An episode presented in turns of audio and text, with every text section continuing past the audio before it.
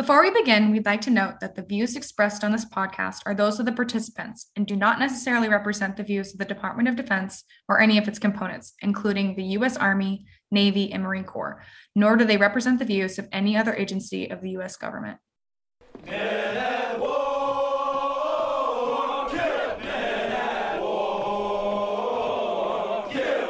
listening to Combat Exclusion, where we explore the realities of the U.S. military's gender integration efforts.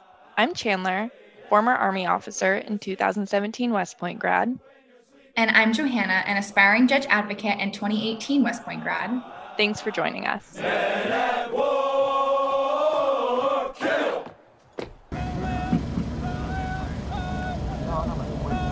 There are times where people are like, oh, you are a female in this organization or you're a female a combat engineer like what does that mean? It's like i'm a combat engineer. I am a leader. I am not a female leader. I'm not a female combat engineer. Like i'm just as capable and just as equal to all the guys that i work with.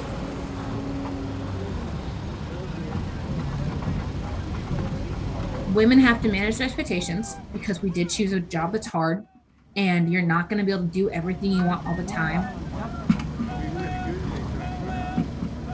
Like if we're volunteering to be that person in that breach, we have to be there because if we're not there, they're going to look down on us.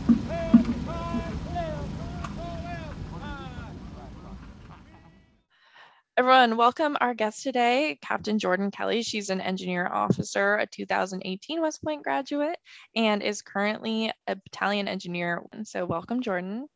Thanks. Super excited to be here. And we're super yeah, happy to have you. Yeah, super excited to have you on board. And obviously, um, being my classmate, it's super fun to to talk to you and, and see where you are at in your career. So um, we're just going to get started and jump right in. Um, if you could just, obviously, we just talked about your commissioning source, but could you give a, a little background into like, you know, where you're from, um, what inspired you to serve, and what inspired you to choose your branch, and just give us a little history about yourself. Okay, so um, I'm originally from New York. Uh, I actually lived in England for six years growing up, and um, I attest that to being a large part of why I joined the military. Um, while living there, we got to travel a lot, and um, one of the places we got to go to was Dubai on a um, family trip with kind of in conjunction with my dad's work. And while we were there, an extremely distinct like moment in memory of our trip. And at the time, I didn't understand the context or the impact of it, was going to one of the malls there and watching how um, the Muslim people and locals kind of interacted with each other. And one of the things I asked my mom was, why are all these women like following these men around the, the mall? And she's like, oh, those are their wives. And they're not like able to go anywhere by themselves. And one of the things while we were there was like we had to travel with my dad every time we moved, we went anywhere. And it was just very different culturally the way that women were treated. And at the time I didn't understand really what that meant in like its impact to me. But when I was in high school, trying to plan like my life and where to go to college, um, I did a visit to West Point because we only lived 45 minutes from West Point, and I realized I am someone that has the ability, the freedom, and the right to kind of serve and protect the rights that we have as women and the freedoms we have as women that are not inherent in other countries. And I'm someone that could take up that role and take that mantle on and was strong enough and physically capable and able to apply and actually be competitive to get in. And I said, you know what, like I want to, I want to go to West Point. Like I want to serve. And I, I think it's worth it. Like we have a country of women who have these freedoms that we need to fight for and maintain because other women do not have those rights like we do. So um, it, that really empowered me, like that memory, like that imprint of that moment really empowered me to join the military and kind of serve our country and the rights and the constitution that um, give us the freedoms that we have. So that was kind of the context there. Um, I majored in chemistry while I was there with explosives and nuclear engineering as my focus. So I got to do a lot of really interesting um, trips and travel and spend time doing a lot of research, which was wonderful. And while I was doing that, my mentor, who is now the department head at West Point for nuclear for physics and nuclear engineering, um, was an engineer officer and heard I wanted to be a chemical officer. He's like, no, that won't do. I was like, what do you mean, sir? He's like, you need to be an engineer officer. Like, I don't know what you're doing with this chemistry, like chemical engineer, like whatever, but you can't be a chemical officer. And he said, go do research. Like he knew me well enough to not tell me I, I, I can't be told what to do, but he's like, go figure it out, but you need to be an engineer officer. And um, lo and behold, he was right. Uh, he said, um, I think biggest reason I picked engineers is how diverse the branch is, how many opportunities there are for women to do pretty much whatever you want. If you want to be more of a desk jockey, there's that option. If you want to be in the thick of it in the combat engineer side, you can be. There's more technical aspects of vertical and horizontal. And I think just seeing that it was a very people oriented branch um, really drove me to, to select that. And it was my first choice. Um, and I selected being in a BEB, a brigade engineer battalion. Um, as my first choice because I wanted to be a combat engineer as a platoon leader.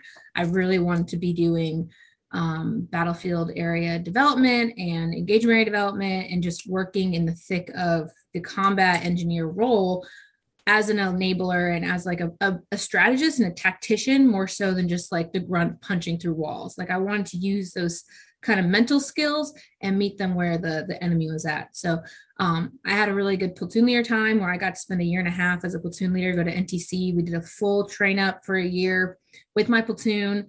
Went to NTC with my platoon. Um, I had the assault and obstacle platoon, so I was in charge of breach assets and dig assets, which was incredibly.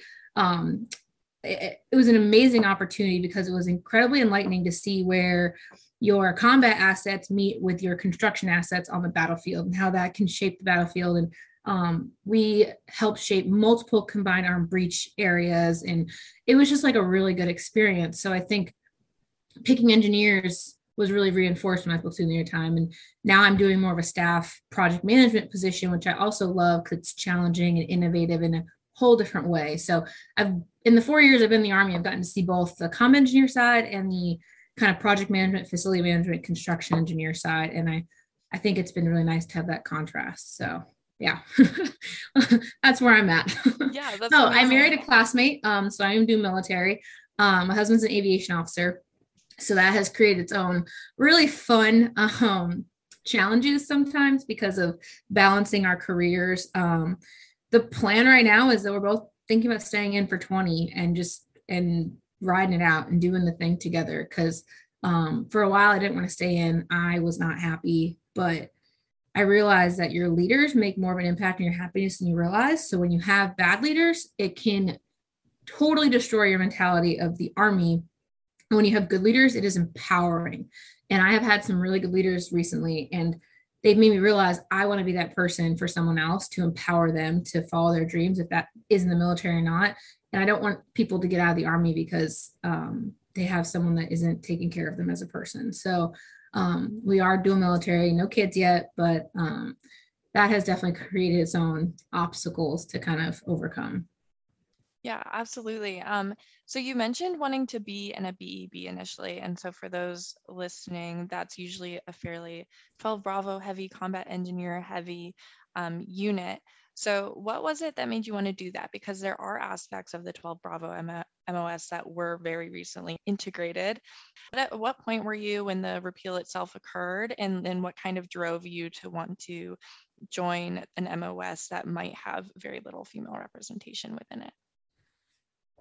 Um, I was actually at West Point, I think 2016. Yeah, we were, I think I was watching the firsties, like the seniors doing the thing and going infantry. And um, there were a couple women in my company that were um, going one that switched halfway. They they branched something else and switched to infantry or switched to armor their second semester after they already branched. Um, and that was awesome to see, like just how driven they were. And I think for me, I've always had this like apprehension about. I, I'm like totally all for being a first of something. Like I I could care less, but I'm gonna go do the do it. But I think with the 12 Bravo world, I really did like the tactical aspect of it. And I did like the, um, I mean, I, I did not, this sounds kind of cliche, but I did explosives research and chemistry and stuff. Like I wanted to be where the action was. Like I didn't want to be, I wasn't a civil engineer. I per, I did not like that kind of stuff. So I was like, I want to be where the action is, but I really could care less about dealing with the infantry thing and, and just being, a, I wanted to be a, a strategist at a different level um, with a little bit more of a challenge than just your standard platoon attack or ambush. So um, I think I, I also think I like the I love the challenge of being the only one, of being the first, of being the one that kind of trailblazes. Um, sometimes I think it's a little bit my ego and my pride getting in the way, but I do like that um, opportunity to show people like when I got to my platoon, it was I was the only, I was first female platoon leader for half a good half of them. Um, and it showed like everything I did, I had to prove myself because they're like, oh, you're a woman, you can't, you're not as good. And and it was a subtlety. It wasn't obvious. It wasn't necessarily outright but it was there enough that i felt the need to to push to drive to prove myself every step of the way. But i think one of the things i've i've always strived to do is like i'm going to show them that women can do exactly what the guys can do. And i think while at west point i had a lot of people kind of backing me in that concept of like jordan need to go be the woman that's there showing everyone like you can do it women can do it. Like you have the the confidence and you have um just kind of like the i'm a little bit more tough skinned things don't really bother me as much so i think my mentors at west point encouraged me to do that because they saw that in me and, and saw that i was going to be um, successful in those situations where maybe some wouldn't be as successful so yeah, you, you mentioned mentors, and I would love to ask you did you have any female mentors or did you mostly have male mentors? And then what role did those mentors play uh, in, in pushing you towards um, the career that you've chosen for yourself? Um, actually, it's funny. I think I've only had male mentors. Um, and what's funny is when when that concept comes into mind when i while we were at school um someone i don't remember where it was i think it was like a pl 300 class like or some one of our classes but it talked about being a good mentor to women and it talked about how men in the army need to be good mentors to women and not just good mentors to men because it is a different type of mentorship it's a different um, compassion and empathy and understanding because you're mentoring someone that maybe wants to be a mom, maybe wants other goals in life than just driving straight through 20 years. So every time I think of all my male mentors, I always think of that concept of men need to be good mentors to women. And um, to this day, I call my army dad, Colonel Hartke. Um, like I said, he he's still the department head um, at West Point. He is probably one of my like first people I call if I have like when I had a bad day when I was a platoon leader, I called him and he told me, put your head down, take care of your sappers, do what's right by your people, and it'll all work out. Like like he he's always encouraged me as a person as a leader. Um, he's always told me to be true to myself as, a, as an officer and true to my character and and just put the hard work in and it'll pay off. He's given me some great advice that i've taken. He's given me some great advice that i haven't taken. Um, but he's always kind of the person that i know if i'm having a bad day in the army i can call him and he's going to set me straight and be like it's a bad day. It's not a bad career. Um, and he said is it a bad day or is it a bad like situation? Um and he's he's given me some really good advice about just assessing when i want to get out of the army and um stuff like that. So um and then i'd actually say one of my most recent bosses um my old xo he switched out recently but um he has been one of the best people I've ever worked for. And I'm going to call him my mentor because he isn't getting rid of me and he knows this. Um, we we talked i've sent him some stuff since he left uh, his current role to get his opinions on a white paper i'm working on and and other stuff and and i think the reason we clicked was because our personalities just meshed so well and he met me where i was at and like our brains just kind of melded sometimes and i could just say things like we had a very good shorthand and um and i think having a good mentor is someone that you can trust to kind of have a bad day with and have and be good on your good days. Like i think that's one of the things like i felt safe having bad days and knowing that they wouldn't see those as who i am but that i'm growing and i'm struggling and they're going to help me through that struggle and and that's okay. So i do think those are probably two of my like top mentors. And i think one of the things you you see as an army officer and sometimes as a female is that you kind of um, shift through mentors in certain roles or different jobs, you have like someone that you lean on as a senior leader that's a mentor um, who maybe doesn't stick after that point, but you can rely on them in that moment and they try to take care of you. And I think that's important to kind of acknowledge because um, just because they're not going to be someone I, you know, necessarily reach back to all the time, those relationships I still know are there and if you know one day i need some their opinion or something i think i can still lean on those people so i think having mentors is really important um, i've actually tried finding female mentors in the past um, and I don't know if it's just personalities or if it's just uh, we're not great at keeping up with each other or what, but I have never clicked with a woman enough to keep her as a mentor long term or anything. Um, I think part of it's also being dual military is kind of tough. And when you look for a female mentor, you look for someone that looks like you. And it's very hard to find a female mentor that looks like me, I think, in my home relationships. Um, and it's actually something I've really looked at and told Taylor that I want to do is do more reach back and mentorship as we get older as a dual military couple because I think it's so hard to find dual military couples and um, you know you you see what uh, couples that are maybe in the same branch and that's not that hard sometimes like you know it's relatively easy when you have two combat arms branches or an aviator and a non-aviator like you start throwing it or joe in your case a you know, freaking Marine and Marine aviator too, which makes it all kinds of more complicated. And Army, um, it's so hard to find someone that can relate to you in a way that you feel like you can kind of open up to them. So I think that's probably why I've struggled with the female mentor because I think I'm looking for someone that relates to me in that respect. Because all the men, like, I know they're not going to relate to me in that respect. It's a little different. Um, so yeah, I think that's probably one of the reasons I haven't clicked with any any women strongly so far it's interesting um, two of the things that you said one where you you want to pick mentors who kind of look like you um, and i think the goal of this is to hope for for women like you to stay in and be retained by the army for the right reasons so that in the future there are senior female leaders who are representative of women's experience as they move through and then um, something that I'd love for you to talk a bit more about. You've already mentioned it a couple times is your relationship with your husband. Obviously, you guys are dual military. Um, in what ways has that been difficult? In what ways has that been more challenging, do you think? Or maybe not more challenging because you're a woman, or do you think it's just the nature of service?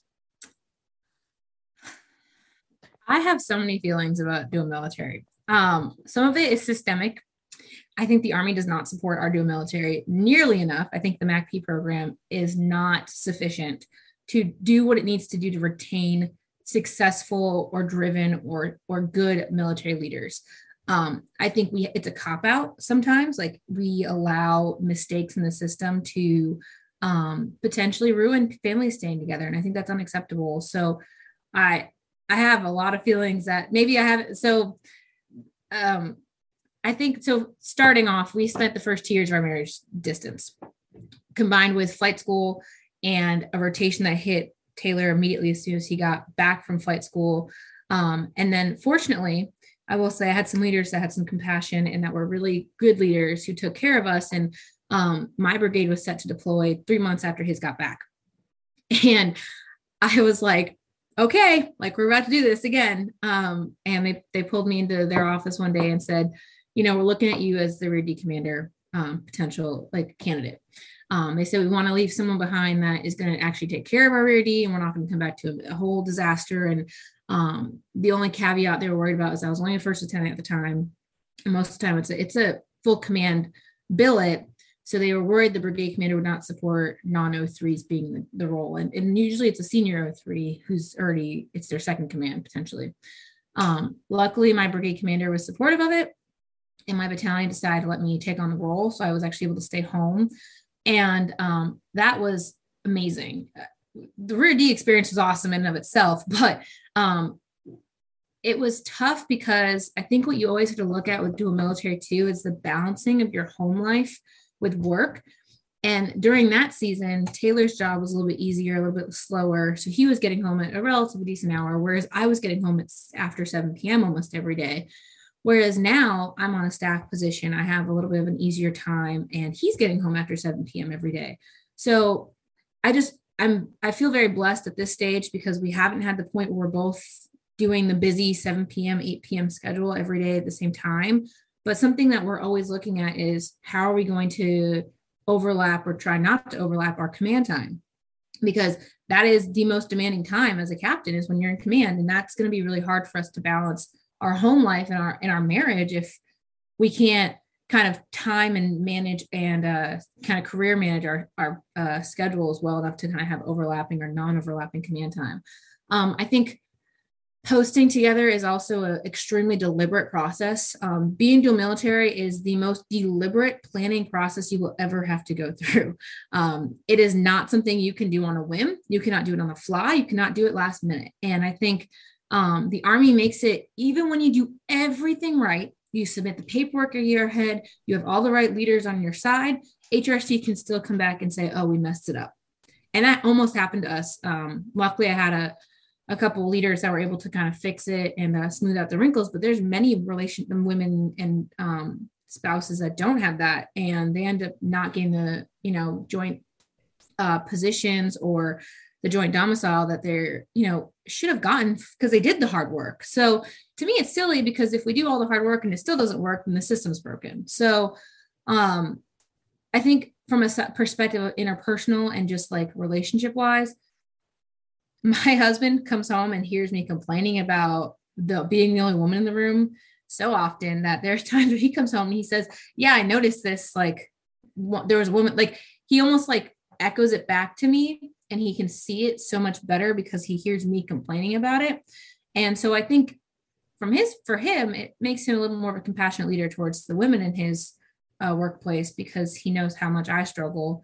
Um, so he tries to kind of give that back to them so I do think I do try to be open with him about the struggles I have because I think it helps him become a better leader um, and helps him grow. So uh, he's my biggest cheerleader. I've never felt that honestly, if he he encourages me to do more stuff and and go places and travel and just be busy more than I would, you know, I encourage him because I just have had the opportunities.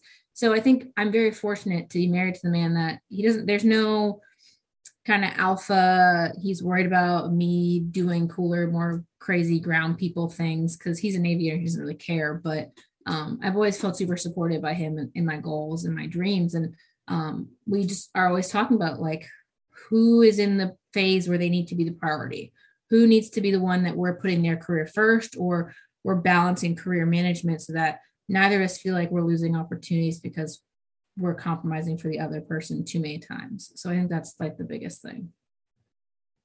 Yeah, I mean that's that's amazing to hear that can your testimony and that you know your relationship has has grown stronger and that he you know you both benefited from almost mentorship between a family and you're definitely right. Um, relationships in the military take work and take time. But I want to hone in um, and talk about something that you mentioned, which is being the only woman in the room. And could you just kind of talk about what that experience is? Like, how often are you the only woman in the room?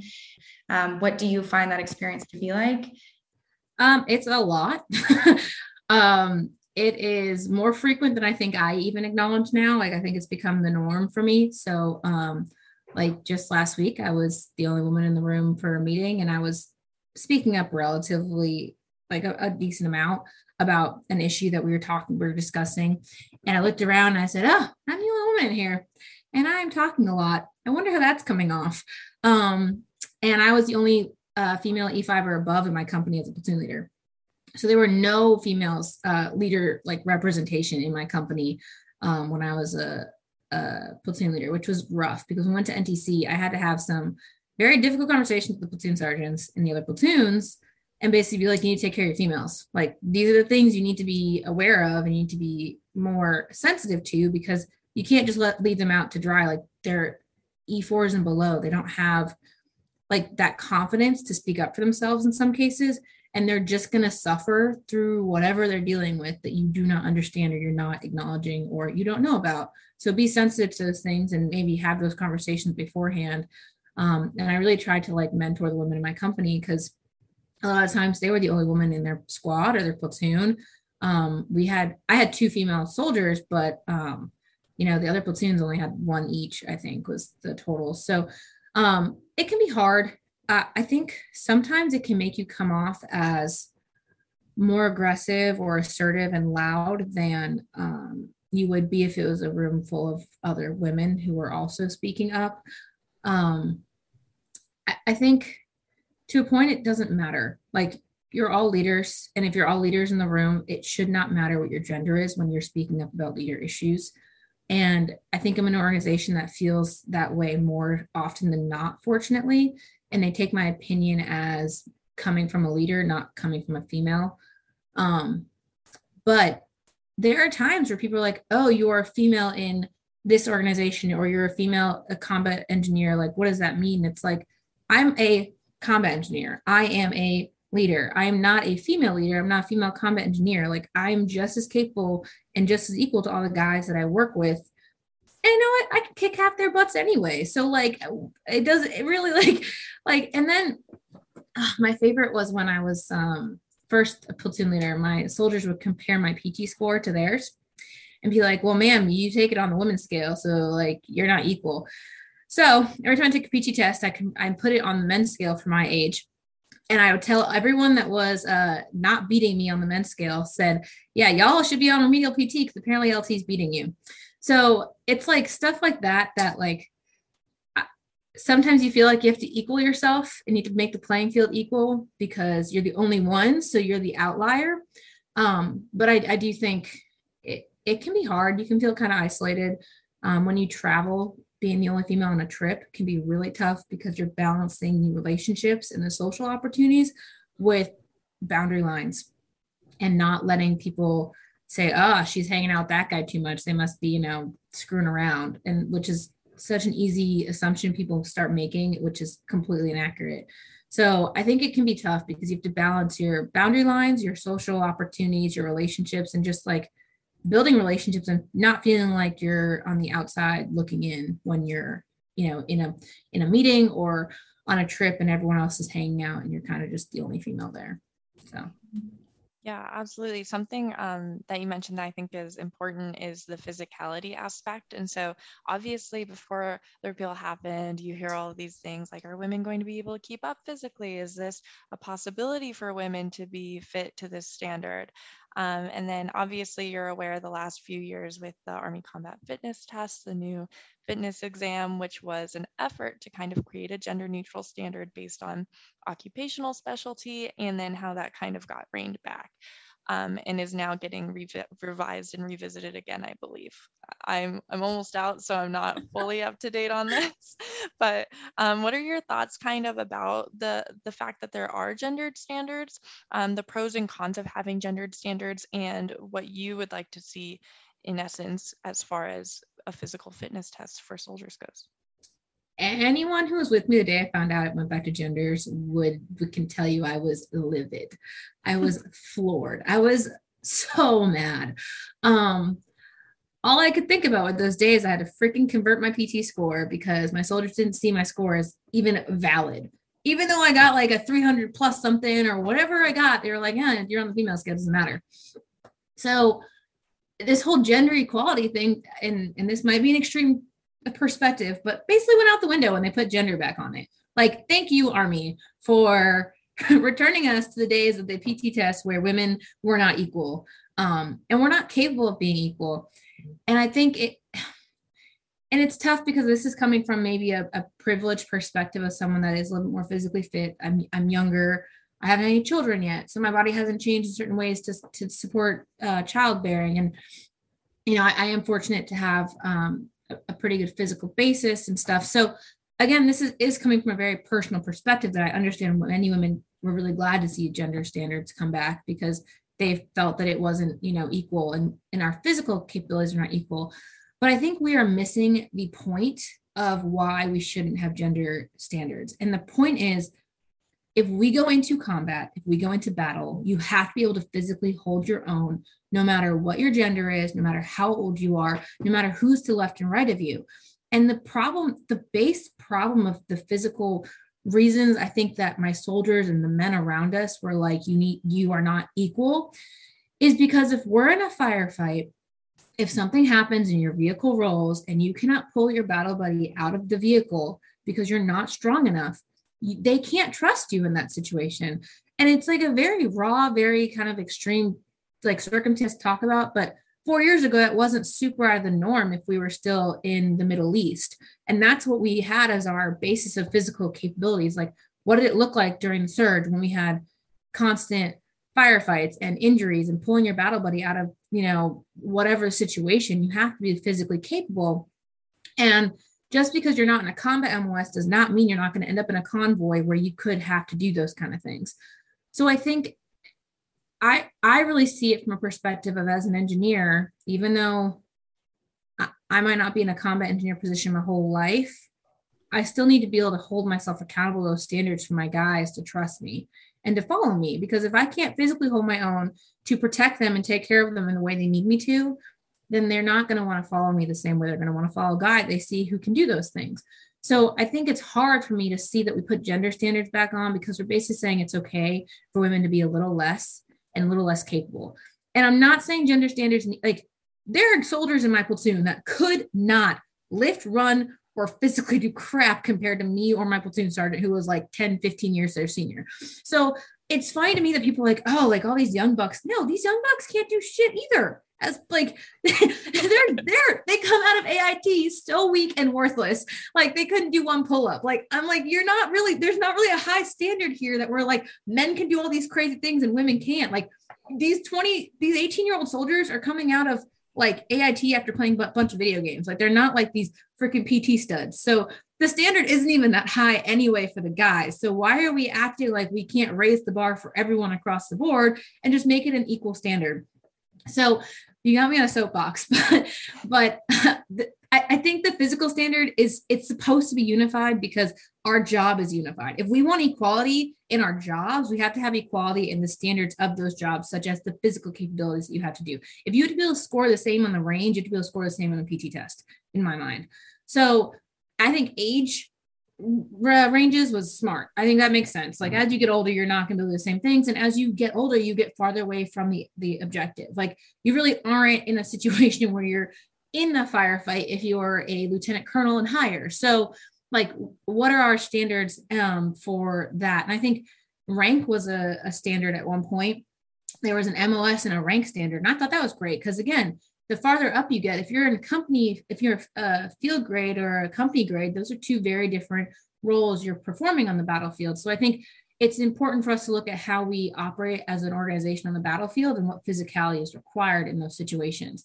So I think MOS requirements make sense. I think rank, I think age, but I think gender is useless. And I think it's insulting to us as women to say that we can't hold our own at the same age, same MOS, same whatever as our male counterparts. I think we're sh- sh- like cutting ourselves short by doing that. I think we're just basically saying we're equal, but we're also not equal. And we can't push ourselves to meet the standard that we're all supposed to be meeting anyway sorry no i mean that's i think i think you gave a really I, I, appreciate the nuance you showed in that like this this perspective is personal like uh, we've been saying a lot of you know experience breeds perspective so like the experience you have but i appreciate you being nuanced nuanced about it and i think it is an important conversation to have um, that you know while we acknowledge that women are different um, in, in the mos or in the job that we're doing we want to acknowledge that we need to be on the same you know the same level of trust and a lot of that trust is built in our physicality. And so i kind of want to um, talk about something you highlighted in your conversation and that was about being deployed. So you talked about the combat experience and being deployed. So have you been deployed? And if so what was that experience like? Um, keeping in mind that you know operational security matters we don't need to say anything specific but just talking about you know what was the experience like to be a woman um, on a deployment and, and how did that change your perspective about um, you know yeah no I, I actually i have been deployed actually um actually relatively recently. So um it was a very different experience maybe some that deployed two three years ago since the combat the theater is very different right now um and the people i deploy with operate very differently and deploy very differently so um, my experiences maybe aren't as combat heavy, I will say, because I am deploying as a staff officer and a staff support officer. So I don't really leave the wire too, too much. Um, if I am, it's probably not for the right reasons. Um, but from a female perspective, I was actually the only female on my shift. There's only two females total on the compound out of 90 people that we had, um, like for our cohort. Um, not on the compound total, but like in our organization's cohort. Um, actually, probably if you look at the total cohort, it's probably more than 100 people. That was like male female group, but um, there's only two of us, and my roommate was an E5 on the day shift, and I was the only like female leader on the night shift or female on the night shift. So it, it was tough because building relationships in those kind of environments is you are balancing so many nuanced emotions and feelings and just like your safety, but also your desire to have social interaction and have someone to connect to. Um, I wasn't, I was only, I only did a 30 day deployment. So it wasn't like a long time, but I actually went um, by my, I didn't have anyone, I wasn't going with like my organic unit. So I actually went and didn't know anyone when I showed up, which was also tough because you don't know who to trust and you have to find people to trust very quickly who you're like, okay, I can lean on this person within like a day or two because otherwise you kind of go insane. You feel too isolated. So um, I got closer with one of our senior NCOs and um, we just clicked. We personality wise, we clicked and we kind of had a similar like job operation operational area. So we worked together. We we got all our meals together. We went to the gym together. Like we pretty much did mostly everything like outside of the like workspace together. Um, and I'm fortunate because I'm in an organization that doesn't really assume things about relationships, but I very like honestly, it very much could have been assumed. Like someone could have been like, oh, like, you know, what's going on there? Because we did spend a lot of time together. I mean, that being said, again, there was some work relationship there, so it was kind of warranted. But um, I became friends with a couple of the pilots, and I got friendly with some of the the warrant officers. And uh, in aviation, there's all these nuances with warrant officers and commission officers and NCOs, and there's all these different relationships you have to balance, and you have to know like your boundary lines, and it's just like it's very stressful. Um, and to be honest, we kept everything was unlocked. Like there, you didn't lock, no one locked their doors or anything, and that was just kind of the standard. Like we're an organization that has a lot of trust inherently, which um, is different than like a standard army organization. So that makes you feel better.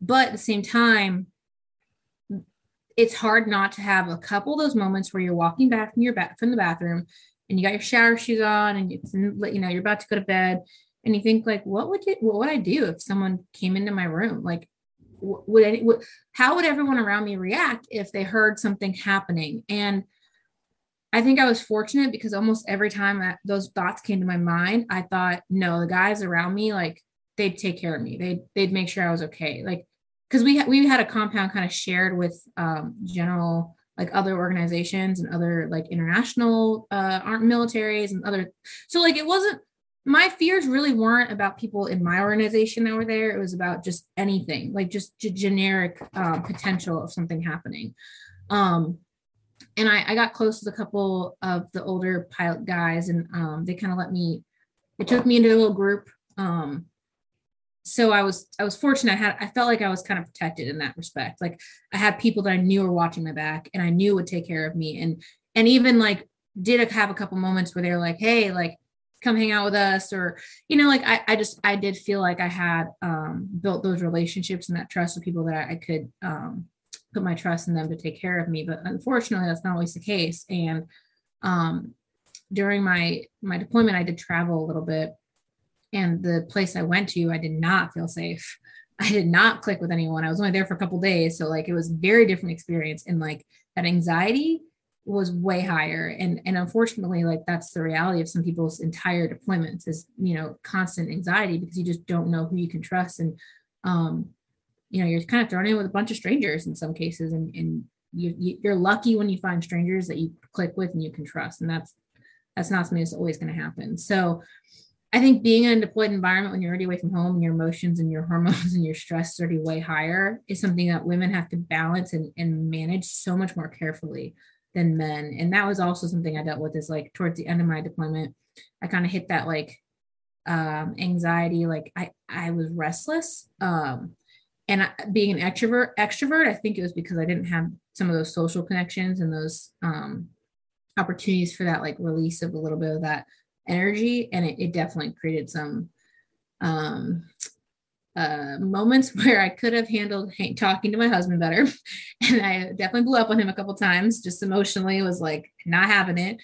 Um, so I think future deployments, I will be better equipped to manage those situations. But um, there's also no one to mentor women through deployments. Like, who, who do you ask how to manage when you get your period? Or like random crap happens you're like i don't know what i'm doing right now. Like this is ridiculous. There's no one to ask how that works. So that also makes it tough and you have to ask the guys for things and sometimes the guys don't handle those kind of questions very well. So um, i think it's just like I, i've been i think i've been fortunate to be honest. Like i've had a really good experience and i think that's a the nature of my organization more so than it is about um, the army as a whole unfortunately I, just before you ask your next question, Chandler, I just I, I had there was two things that you said that I, I wanted to like just um highlight was I, you know, I heard you you talk about the trust aspect.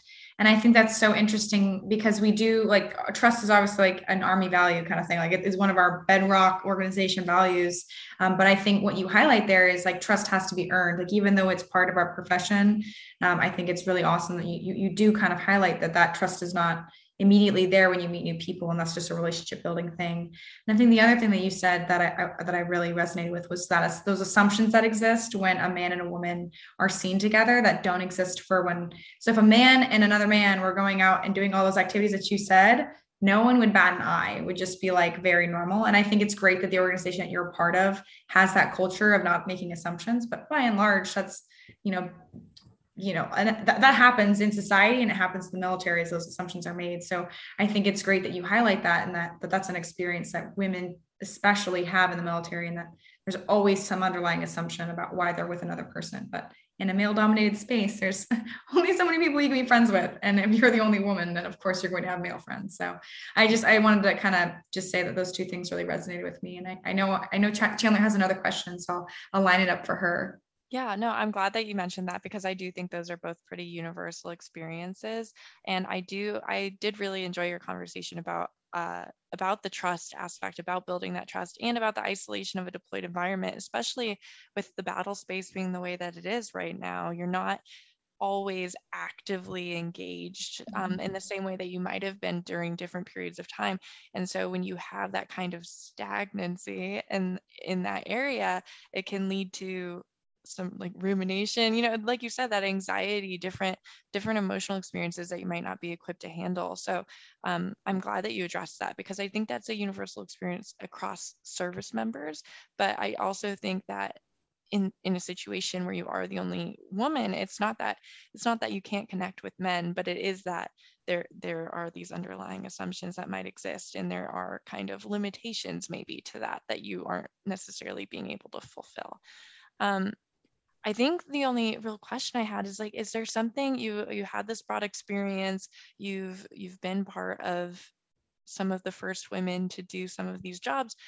Is there anything that you wish that you would have done differently, or what are some like hard lessons that you have learned that you tell younger Lieutenant Kelly? Uh, I wish I'd spoke up at more um, more opportunity. I wish I'd called out my male counterparts a couple more times too. Um, I happen to be a little bit more confrontational than some. so I may have uh, stepped up more than other people would have. Um, and uh, I had two XOs. So um, while I was a platoon leader. And I ended up yelling at both of them during their time as my XOs.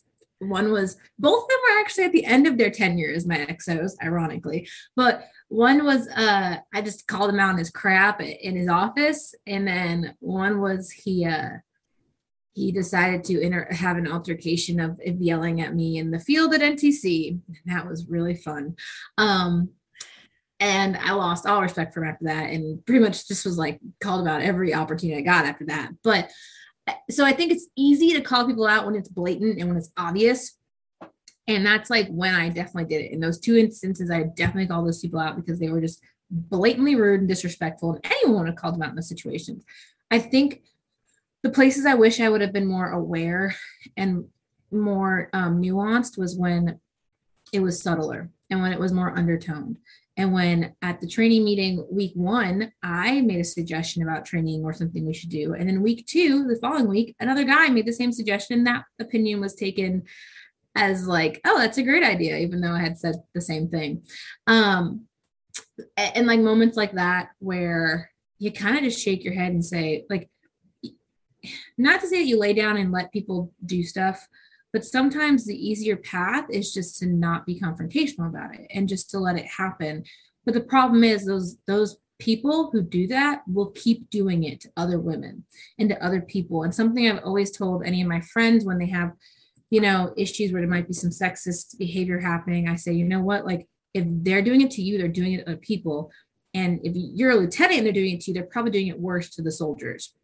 So I think I just wish I'd maybe address those even as like developmental opportunities rather than like not necessarily confrontational experiences but like hey like what you said came off bad like you need to, like, just being more able to, to kind of check people where they're at um, and acknowledge that it's okay for me to call people out and it it it's hard. Like you don't want to isolate yourself from your fellow platoon leaders or from the platoon sergeants or or the leaders in your company but honestly you're better off isolating yourself and protecting people in the future than you are letting it slide so i just i just wish i'd spoken up for myself a few more times um and that i had acknowledged those moments faster so i could address them sooner um for sure and then I think seeking out leaders that care um, and that are going to help you in that kind of fight for yourself, for your career. Um, I'm I'm very much like a people oriented person. I like to make like relation build relationships. So I think I have a, a better time with that than some, but I don't think I see them as like mentors necessarily. And I think I need to look more for that like men- I wish I'd look more for that mentorship at a younger lieutenant age. Um, because I think that's when you need it the most is when you're that brand new lieutenant in a company, freaking butter bar, the only female, and you're just like lost in the sauce and you're like floundering. So I think um, there had been opportunities that I could have leaned on the women that were in my battalion and other positions, and I definitely didn't take those opportunities. So I wish I'd kind of um, trusted the sisterhood a little bit more, um, for like lack of a better term but yeah I, yeah i think mostly just like taking those developmental opportunities to kind of especially for my peers leaders you can't really change that much as a second or first lieutenant but um, my peers i I, I could have taken more opportunity to have some moral courage and kind of like call them out basically yeah, I mean, I I love that. I think that um, a couple things in that just really resonated. With me, like just the moral courage to to stand up for first like things that happen to you and and being able to just address them where they're at um, I, I think is a really hard thing. And i mean i know i still struggle with it and that there are times when i look back on my career and i'm like man i should have said something.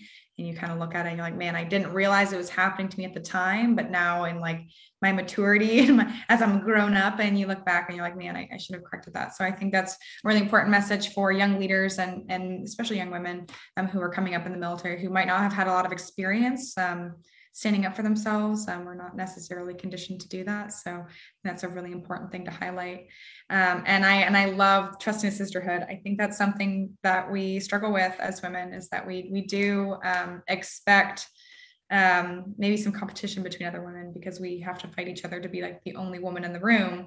And so instead of being competitive to other to the whole organization we're competitive against each other. So i think there's definitely some truth to that. So um, i i mean I, I, really have appreciated the you know the experience you've shared with us today. And i, I think i have one more question uh, chandler. I don't know if you have any other questions before i, I line mine up um, but we'll end it on this. Um, what is one practical thing you think the army um, can do to increase retention among junior officers and especially women I know it's a loaded question. Finish it with like the most loaded question of the hour. Um, gosh, what can they do? Well, you got to be careful. So I'm gonna I'm gonna tee up another. This might not answer your question, Joe, but this is something that's been like close to my heart about being a woman in the military that is going to be controversial. I'm gonna put it out there. Like this is not going to sit well with a lot of women. Um, but I want us to like call ourselves out a little bit as women in the military we join the army to do something. We join the military to do something, especially if you joined in a combat arms position. You joined to do something. That is, that is, you're not sitting on your backside doing nothing. So I, I just challenge us to be more bold about being okay with being uncomfortable with situations because I think we're asking the army to bend over backwards and change itself and change a system that maybe isn't the problem. Maybe we're asking too much of it. And and I say this, and this is kind of the controversial part, is when it comes to having kids in the military is something that's like really that's I think the I think that's the crux of it for women, right? The crux of whether I stay or I go is my family. It's the ability to have my babies, have my husband, have my family, and still have my career. And that is the crux of every woman's struggles, whether in the military or not. That is every modern woman's struggle is whether you have a family and you also keep your career. And I think what we're asking the military to do a lot, and we're asking the army to do a lot, is make all these concessions for us as women to have children. And I'm not saying we shouldn't be supporting our females who are moms. Like, trust me, I don't want to be that mom that's not supported when I one day have children. And, and it's not lost me that I'm also speaking from a place of like not having kids yet. So like I don't really know the full extent of the experience. But from a leader perspective, from a soldier to soldier perspective, like hearing what my soldiers have said about women who have babies and all the things that come with that, um, the military has one of the, if not the best paternity maternity plans in the country. Modern society does not give women paid time off like the army does. We are actually extremely fortunate to have what we have. And to me, we're improving our own foxhole, which is incredible, but we have to be careful how much we ask for without compromising the mission that we're volunteering to do. Like this is a volunteer job. If I'm volunteering to be in a combat arms position, I'm volunteering to be up front where like the fighting is happening. And that is not a place where I can be if I'm having a baby.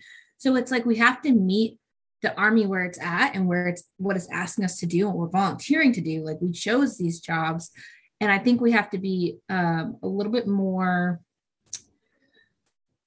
a little bit more willing to be uncomfortable with what we're dealing with because we volunteer to do something really really freaking hard. Being a service member doing what we do is not easy.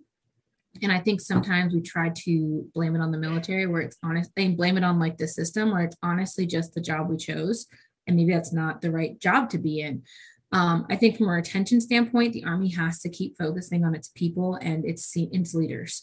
I think the Army has a problem with toxic leaders that are not getting called out, leaders that are getting away with stuff. You know, investigations are getting swept under the rug. I, I don't think like people say, oh, make an IG complaint or oh, complain EO or what all these, you know, like arbitrary things we we say are ways to to call out toxic leaders. But I have watched toxic leaders skate by and become even more senior and in charge of even more people. And you kind of feel helpless about that. And I think the systems in place to take care of toxic leaders, the ones that are subtly toxic, not the like, and I don't think we're allowed to say toxic leaders anymore. I think we're, it's an ineffective leader now, actually, is like the actual phrase, like the army changed it. Um, which is more to my point, honestly, about the fact that we do not have an effective system to fix it. But I think like people who don't take care of their soldiers, women or not, are the ones that are we're keeping in the army. And we're making it so hard to like be in the army as a good person. Like you're like joe you and i've had this conversation before where it's like you want to be the the leader that stays because you want to be that good leader that takes care of their people. But because of all the bad ones that are up there you don't want to deal with them. You don't want to stay like i don't i don't want to be an iron major as an engineer dealing with that crap but that looks miserable. But i probably need to be up there being an engineer major, being an lieutenant colonel, being like a battalion commander to change it or to even have an inkling of a potential to change it. But I'm probably not going to get there. Like I'm going to switch out and do something else before that point because I don't have the tolerance for that kind of behavior. So the army system does not allow for us to internally like vet ourselves and to internally police ourselves up well. Um, and I think that's a travesty because I think we have a lot of really good lieutenants and junior leaders who could easily call out some real bad senior leaders. We don't give them a platform or an opportunity because we basically don't want to hear that we picked bad people to be in charge of other people. So I think that is like a massive reason why we don't have good leaders staying in the army because we don't take care of our people. We say people first and we don't mean it. General McConville puts out guidance that senior leaders, brigade and below, do not follow blatantly. Just don't care babies, weddings, whatever those, all that whole like spectrum of things that he put out. I've had Taylor has had to pull that document out and show it to his leaders to be like, we need to let the soldier do things because leaders are not actually following the guidance. So it's great when like generals are making all these statements and these bold like people first comments, but the way our junior like junior senior leaders essentially are interpreting that does not protect our people so they're getting out. And that's really where the where the you know you're putting your money where your mouth is. And that's where the rubber hits the road. So i don't i, I think unfortunately i think we're kind of shooting ourselves in the foot because we're letting the bad ones get through and we're losing the good ones because the bad ones do get through. And the good ones don't want to spend time with them. And as women we already have an uphill battle being the only ones in the room. Why do you want to be the only ones in the room with toxic jerks who don't want to respect you?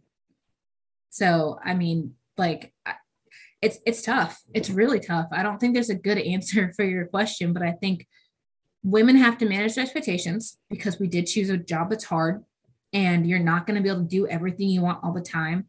And, and I think we're asking a lot of the army to sacrifice a person, a body, a number. What and I mean, right now we're a garrison army, and I get that. So everyone's like, we can afford to sacrifice that, but that's not the way an army should be training. That's not the way an army should be pers- like building themselves because we're also 30% down on retention rates. So, yeah, we might be in a garrison environment, but we're already super short manned, and you're already asking one person to do the job of three. So, when you have someone off on pregnancy leave, again, not that I'm not encouraging women, I, I want to have kids one day in the army, but we have to manage expectations on what is realistic and what we're asking our like let buddies left and right of us to do while we do these things.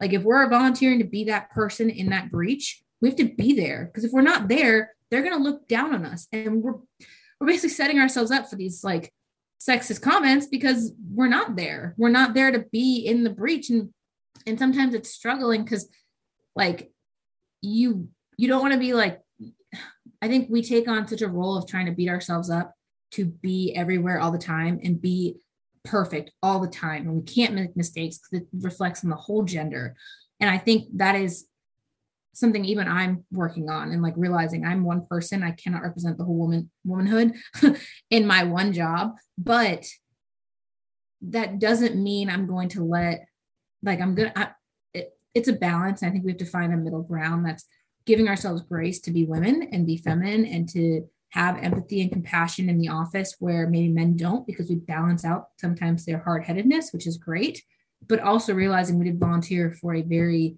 physically and mentally and emotionally demanding job that we have a job to do. And in the real world, you can't not do your job and keep your job. The military gives us a lot of like a lot of freedom to kind of do our jobs the way we want. So I think um, it's finding a balance. It really is. And I think the military needs to give us a chance to to kind of self-select ourselves some better leaders because that is where we're losing all of our our junior officers is just toxic leaders Taylor has had some issues recently where he doesn't know if he wants to stay in the army. And if you'd ask him three years ago if he was staying in, he'd said he was going to fly forever. He wanted to be in the army forever, just fly. And now toxic leaders have caused a man who I think is going to be a great leader one day in charge of a company to question whether he wants to stay in the army. So it just goes to show sometimes it's about the people, not about the systems. Yeah, and I think I think that's what I was going to kind of sum that up with is in reconciling those two ideas, maybe it's not necessarily the paternity and maternity leave that exists, especially the recent improved ones. They just mm-hmm. they just modified it, but maybe it's more so the leadership that's in place that isn't being empathetic to family needs, that isn't being empathetic to their female soldiers' needs. Like you said, like you're seeking out mentors who are going to understand that you want children one day, that you want a family, but that you also want to be an army leader, and that those two things don't have to be mutually exclusive um, so if your leadership understands that, obviously it just makes it a better environment for everybody. Um, I, we're finding that I think across the board, it's something that we're we're kind of seeing as a trend. Is it might not be systems, it might be a personnel issue, a personnel interaction issue. So yeah. it's interesting that you said that. Yeah.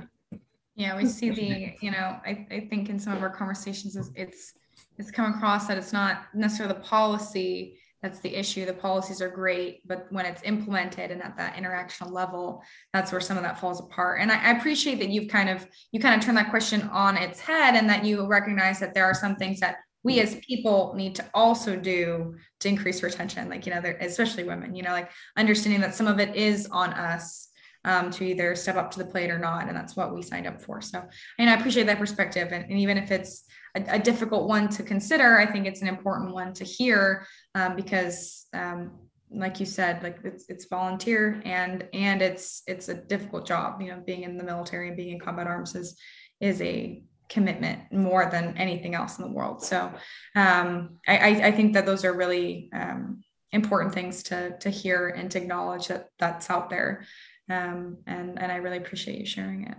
Yeah, absolutely. Thank you so much for your time, Jordan. It's been great talking to you. Um, this has been awesome. Yeah, thanks, guys. I appreciate it. Yeah, it's just I'm glad you guys are creating a forum for this. Because I think it's it's something we need to have these conversations, and I think a lot of people are having them behind closed doors and having them at home, but we're not sharing that knowledge and information and and bring it together and maybe making changes with it. You know. Yeah, I, I mean, absolutely. I hope that you know some some persons out there listening to um, and will be able to listen to this and, and, hear your story and then be inspired by it. So we really appreciate you sharing your experience as a as a as an army woman and and as a leader. As you said it doesn't matter that you're, you're not you're not a female combat engineer you're a combat engineer. And i think that's really important to highlight. So thank you so much for your time. Do you have any parting words before we, we sign off no i i just i thank you guys for doing this. This is awesome. Um and i think we need more platforms to kind of share and uh, and, and create space for us to discuss and and disagree maybe but maybe make some changes make make some some conversation that spurs someone to change something somewhere. Maybe that's one of us.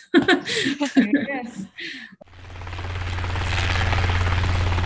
Hey, folks, we hope you enjoyed today's episode. Please rate and review, subscribe, and save. We want to reach as many people as possible, and these small things make a huge difference in expanding our audience.